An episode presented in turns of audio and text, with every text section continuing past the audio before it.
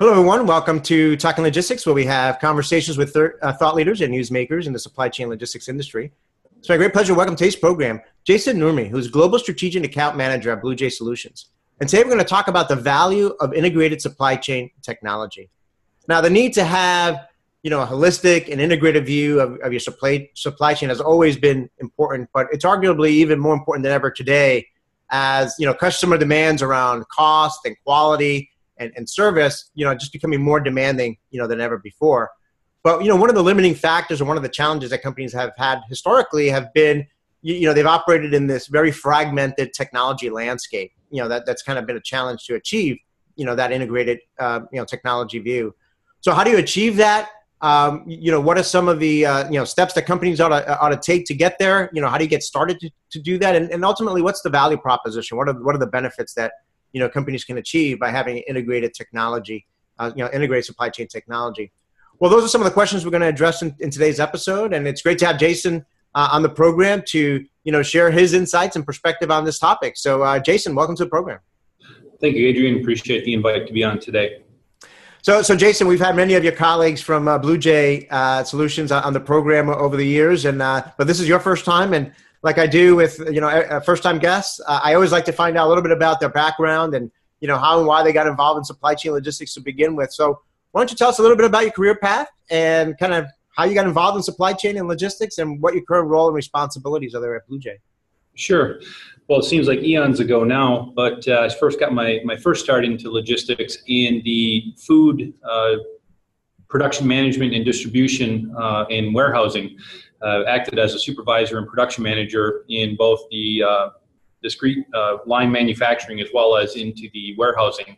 Subsequently, went into more of a discrete manufacturing environment as a warehouse uh, manager, and then back in around '97 had an opportunity to get into the technology side of things, and, and that really kind of launched my uh, supply chain uh, in, in the technology sector. Uh, so it's, it's really culminated my experience in supply chain with technology which leads to the role I've had uh, at BluJay for the last 13 years, has really been in our solutions uh, from uh, various management responsibilities, uh, managing teams and managing uh, customer uh, accounts, as well as now in my current role, really playing sort of an architect between our global solutions product suite and our customers in both the domestic and a global footprint uh, sector where I'm trying to help our customers find value in exactly this integrated supply chain solutions.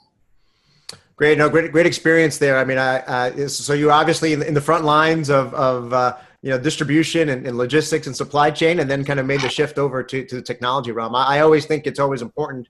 You know, I started my career in, in new product manu- new product development and manufacturing. You know, over at Motorola, and I think being on the front lines of any kind of operation, whether it's manufacturing or logistics, you know, just provides a wealth of experience and perspective, mm-hmm. particularly then if you move on into other roles, particularly in, on the technology side, because you've been in their shoes and you, right. you kind of have that, you know, uh, a firsthand experience yourself to help inform, you know, the solutions and, and be able to have those informed conversations with clients. Um, so, so let's let's dive into the topic now, and let's start by defining you know integrated supply chain technology. I mean uh, are we talking about here you know having a single you know technology or a single solution that does everything around supply chain management? Or about integrating you know multiple supply chain applications together or, or something different altogether? Yeah, it's a great question. And the way I would approach that is from, from my experience of what I'm seeing is we're really talking about a combination of technologies services, and I would say supply chain partners that holistically integrated into an end-to-end solution encompass that what we call the integrated supply chain uh, that that help customers you know approach their entire uh, I would say their their entire microcosm or, or macrocosm if you will these days uh, of a solution suite. Yeah, I like I like that definition because it's it's much more broader. I mean, I remember back uh, you know, in the uh, you know late '90s or early 2000s, a lot of the conversations. I, I, can't tell you how many articles I would see. You know, there was all these commentary around. You know, do you go best of breed or do you go you know ERP or single solution, right? right. And and there was so many debates around you know BOB or or ERP, and and I think I think what most companies have realized is that um, you really can't get to one single solution um, that, that, that does everything. Number one, because not not every single solution does everything, you know, very well. And I think from a supply chain standpoint, obviously, you, you brought up, you know, thinking about it from in terms of partners as well, right? Mm-hmm. You know, you've got partners that have to be part of this whole process, right? Yeah, exactly. And, and today, you know, it, it's to, to step back on what you talked about with the uh, uh, the old ERP uh, solution. I think there was a push in the 90s, late 90s through 2000 and early 2000s that the, everybody needed to have that backbone ERP system. And that was great and it stabilized uh, a lot of businesses on the back end. But even those companies now, I think as they've matured and looked at this global uh, solution requirement, they started to look at how do I pinpoint these best in breed solutions and put them in overlaying on my backbone architecture, uh, but then have the need to integrate from uh, consistency of data to consistency of uh, visibility, and then also to this point we just made, start incorporating those partners because they're an integral part of that supply chain as well. It's not just the autonomy of I'm doing business myself, it's how do my suppliers impact my velocity uh, how do my customers impact my distribution network? And how do my trading partners, such as my 3PLs and my carrier base, how do they help me facilitate on an inbound and outbound supply chain? Yeah, no, I agree. I, I, agree. Now, you know, like I said in my opening remarks, I mean, take, taking an integrated approach to supply chain, you know, management has always, you know, been important, but, you know, it, it's arguably even more important today. I mean, what are some of the factors that are, that are making this, you know, a priority today? Yeah, I think uh, first and foremost, uh, it, it's a two pronged approach, right? It's it's we really have a globalization of our economy right now, and uh, we're we're players on a global basis, uh, whether a, a, small domestic uh, company in the U.S. or abroad. And I think a lot of that's been brought about by what we our buzzword, right? The Amazon effect. And but it's true. It's changed the way we need the speed of data, the velocity of data, the adaptability, and with that, it's requiring us to focus on integration of systems, processes, partners. And I think the next step on that, or the, the next point I'd bring up, and we maybe have a discussion about that in detail, is you know, it's also this on the horizon is the blockchain. It's how do we start synchronizing data elements together across our integration of not just our system but other uh, partner systems to to approach this coming down the road in the future? Yeah you know you mentioned blockchain. I think it, it's arguably you know last year in 2017 is probably one of the the biggest buzzwords or you know a lot of you know interest in, in that area. It's funny because when i talk to a lot of you know supply chain logistics executives you know they're interested in blockchain but they always joke and say don't even ask me to explain what blockchain is because i have no idea but they kind of have a sense that you know it's something that they need to learn more about and and it's certainly something that i know from the technology standpoint a lot of technology companies are mm-hmm. at least keeping a pulse on it and looking into you know seeing what what value can you know can can come from that um, so, so so let's talk a little bit about um, you know the approaches you know that, that companies are taking to get to this kind of integrated you know state. I mean what, what are you seeing with the customers that, that you work with with respect to the you know getting to an integrated technology? I mean how are they approaching it? Mm-hmm. well i, I think uh, the the way they approach it is sort of a uh, a result of kind of how they get there. And, and i think the, the first thing i would look at is over the last five or six years, my experience with my customer base in, in our TMS world uh, that we've expanded out upon has been a lot of growth and acquisition. A lot of the growth in, in multiple sectors and multiple uh, verticals has been through the acquisition model. What that's done is it's brought about a need for uh, standardization and rationalization of systems. Second, I think, is what we talked about a little bit before, uh, before is that ERP backbone maturity. Uh, they're, they're seeing that it's not a uh, one size fits all. We're seeing that with the advent of technology itself, uh, with the new connectivity methods, with cloud uh, and SaaS uh, offerings, you can have best of breed solutions that, that address specific needs in a vertical or a sector and, and have true optimal or, or cutting edge technology or solutions that you can bridge back into your solution. So I think that's the, the how did we get there?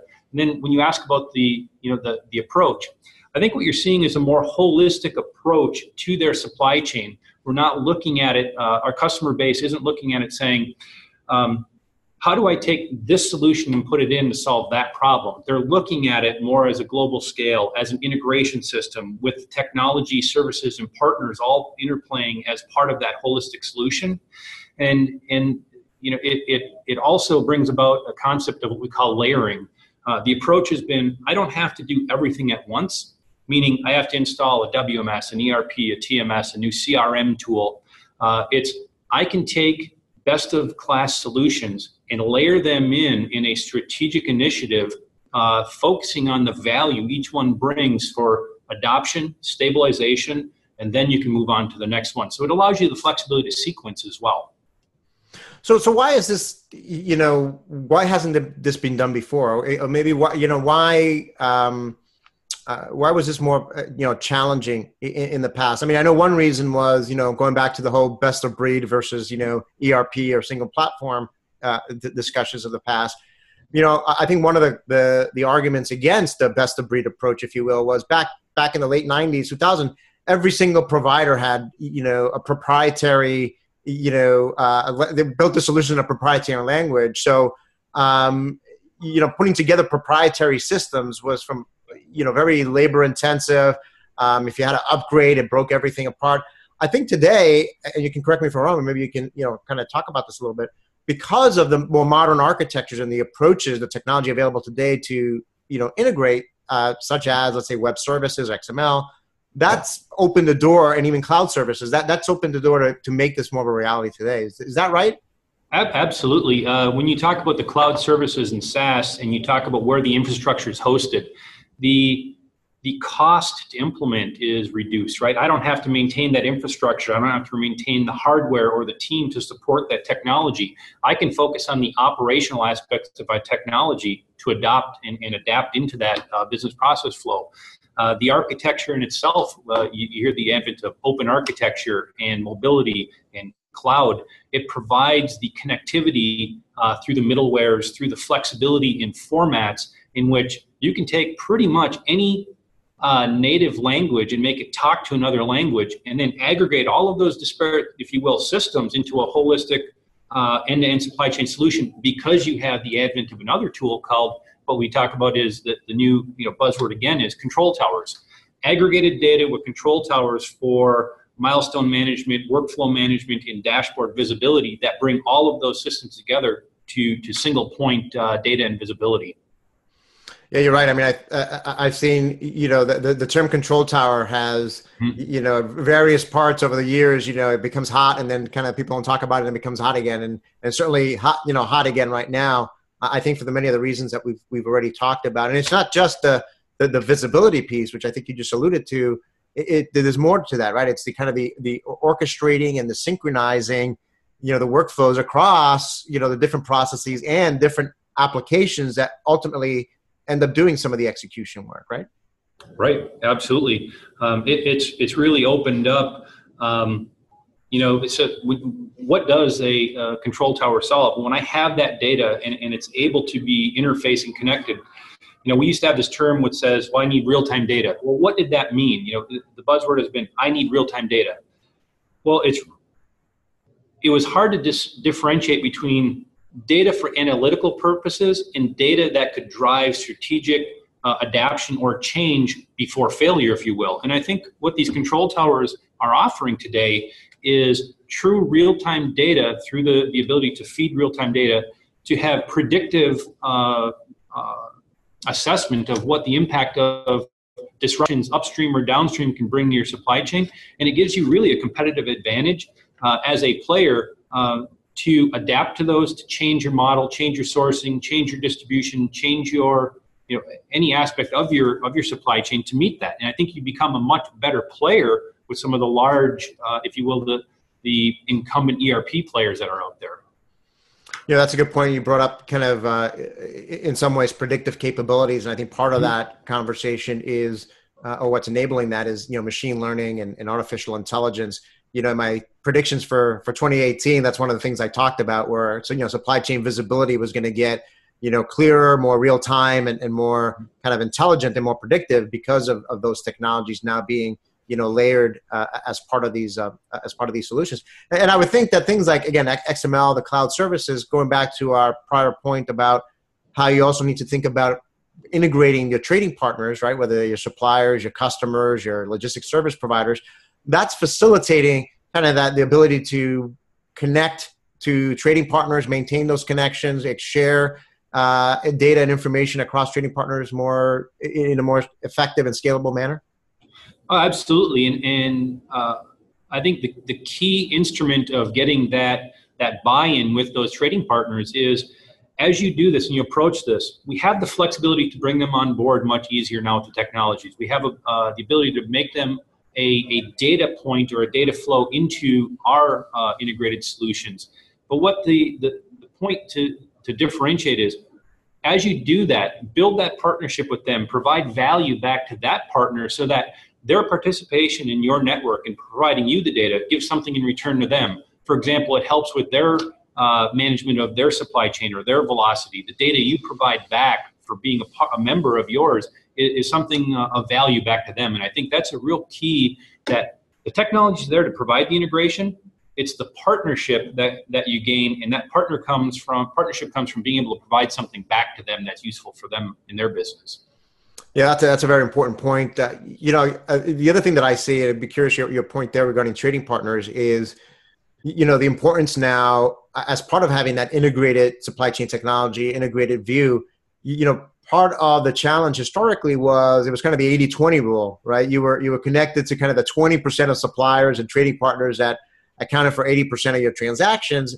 And mm-hmm. that was probably good enough for you, you can kind of get away with the, the, the margin for error was okay and you know 10 15 20 years ago but relative to the amazon effect and everything that we, we talked about earlier you know that margin for error is is is getting smaller and smaller. So now you really need to you know bring in you know those 80% of trading partners that perhaps weren't connected or you weren't kind of sharing information back and forth i would assume that these new technologies are helping to facilitate bringing in the, the, the kind of the long tail of supply chain? Mm-hmm. Absolutely. Look, uh, for example, case in point would be look at mobility. Uh, you know, in the day, let's take a carrier, uh, for example, carrier connectivity to help you in your distribution, your network to your customer base, and ensuring customer understands visibility into where their deliveries are.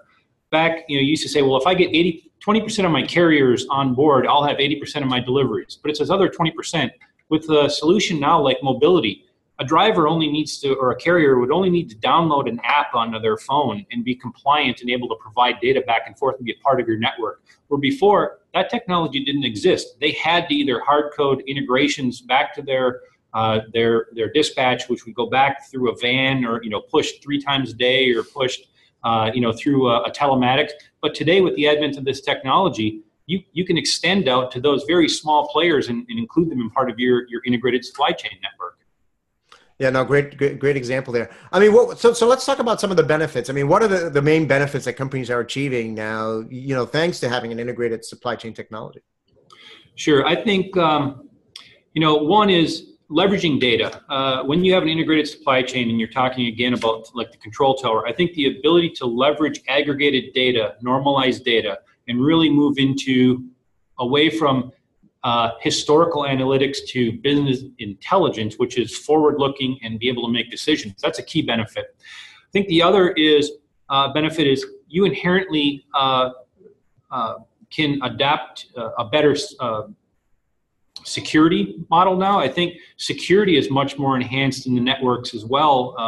you know, there's companies that even provide security with single sign-ons and such. So I think there's a benefit of, of network security as well. Uh, the other aspect I think is, you know, companies can actually go out and purchase best of breed point solutions and incorporate those into a holistic vision versus having to settle for well i have to accept this package or this module because that's what comes with my broader offering. So that you can have the best in breed and still uh, integrate them.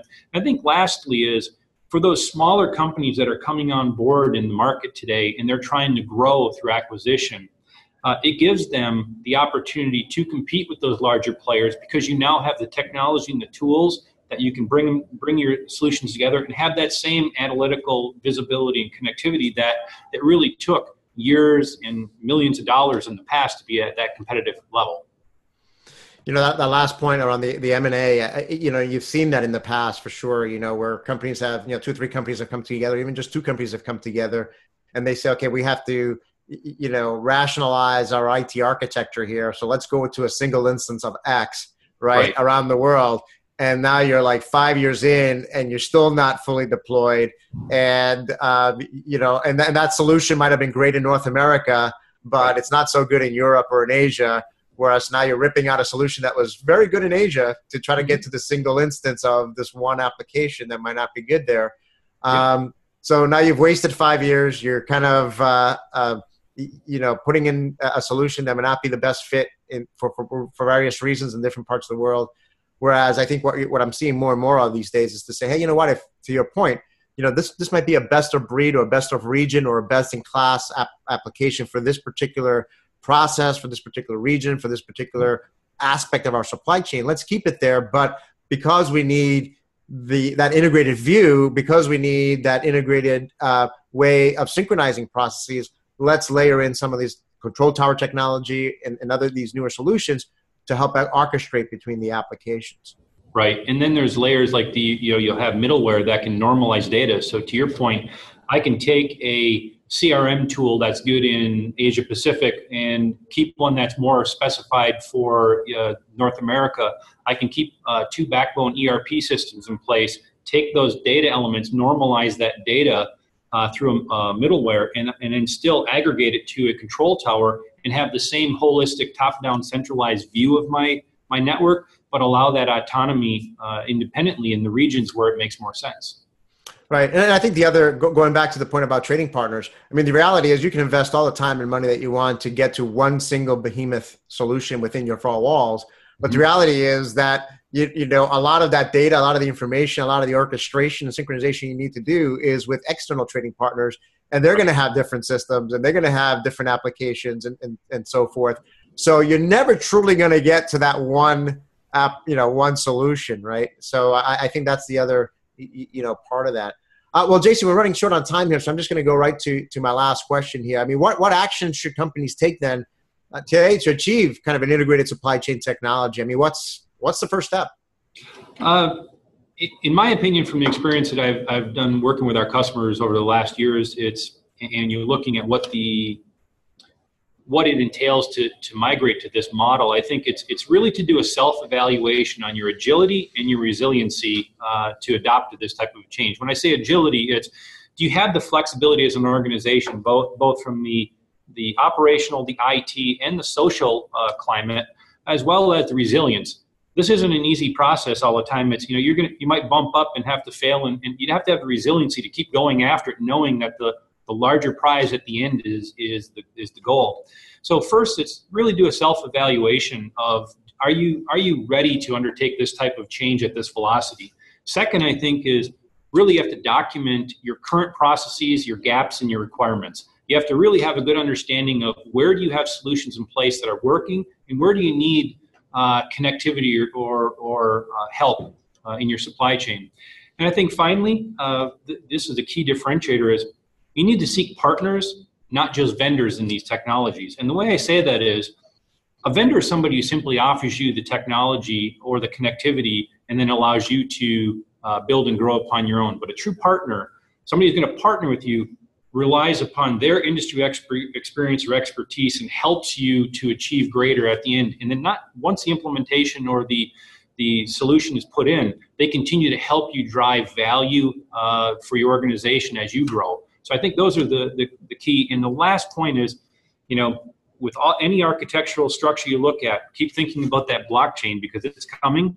So anything we're taking the initiative to put in place today, we should look at and understand at least the framework of how is the constructs of blockchain going to impact my integrated supply chain going forward? Because we're going to have to adapt to that next. You know, a, a lot of great uh, advice and, and, food for thought there, uh, uh, Jason. And, um, you know, like I always say at the end of all our episodes, we always just manage to scratch the surface on, on these topics. But I think we, we hit a lot of, you know, great points. And I think, um, you know, we're going to continue to see, you know, th- this trend and, and this, um, you know, objective continue to become more and more important in terms of getting to this integrated uh, you, you, know state. So again, Jason, thank you for uh, making the time to be with us today. Yeah, well, thank you very much, Adrian. Appreciate the time as well. Great. Uh, thank, uh, thank you to those of you that joined us. Uh, if you're watching this episode on demand, uh, either at the BluJay Solutions website or on Talking Logistics, and you've got a, a question or a comment for uh, Jason, you can post it there, and I'm sure he'll be more than happy to respond via that medium. Again, thank you all for joining us and look forward to seeing you in a future episode of Talking Logistics. Have a great day.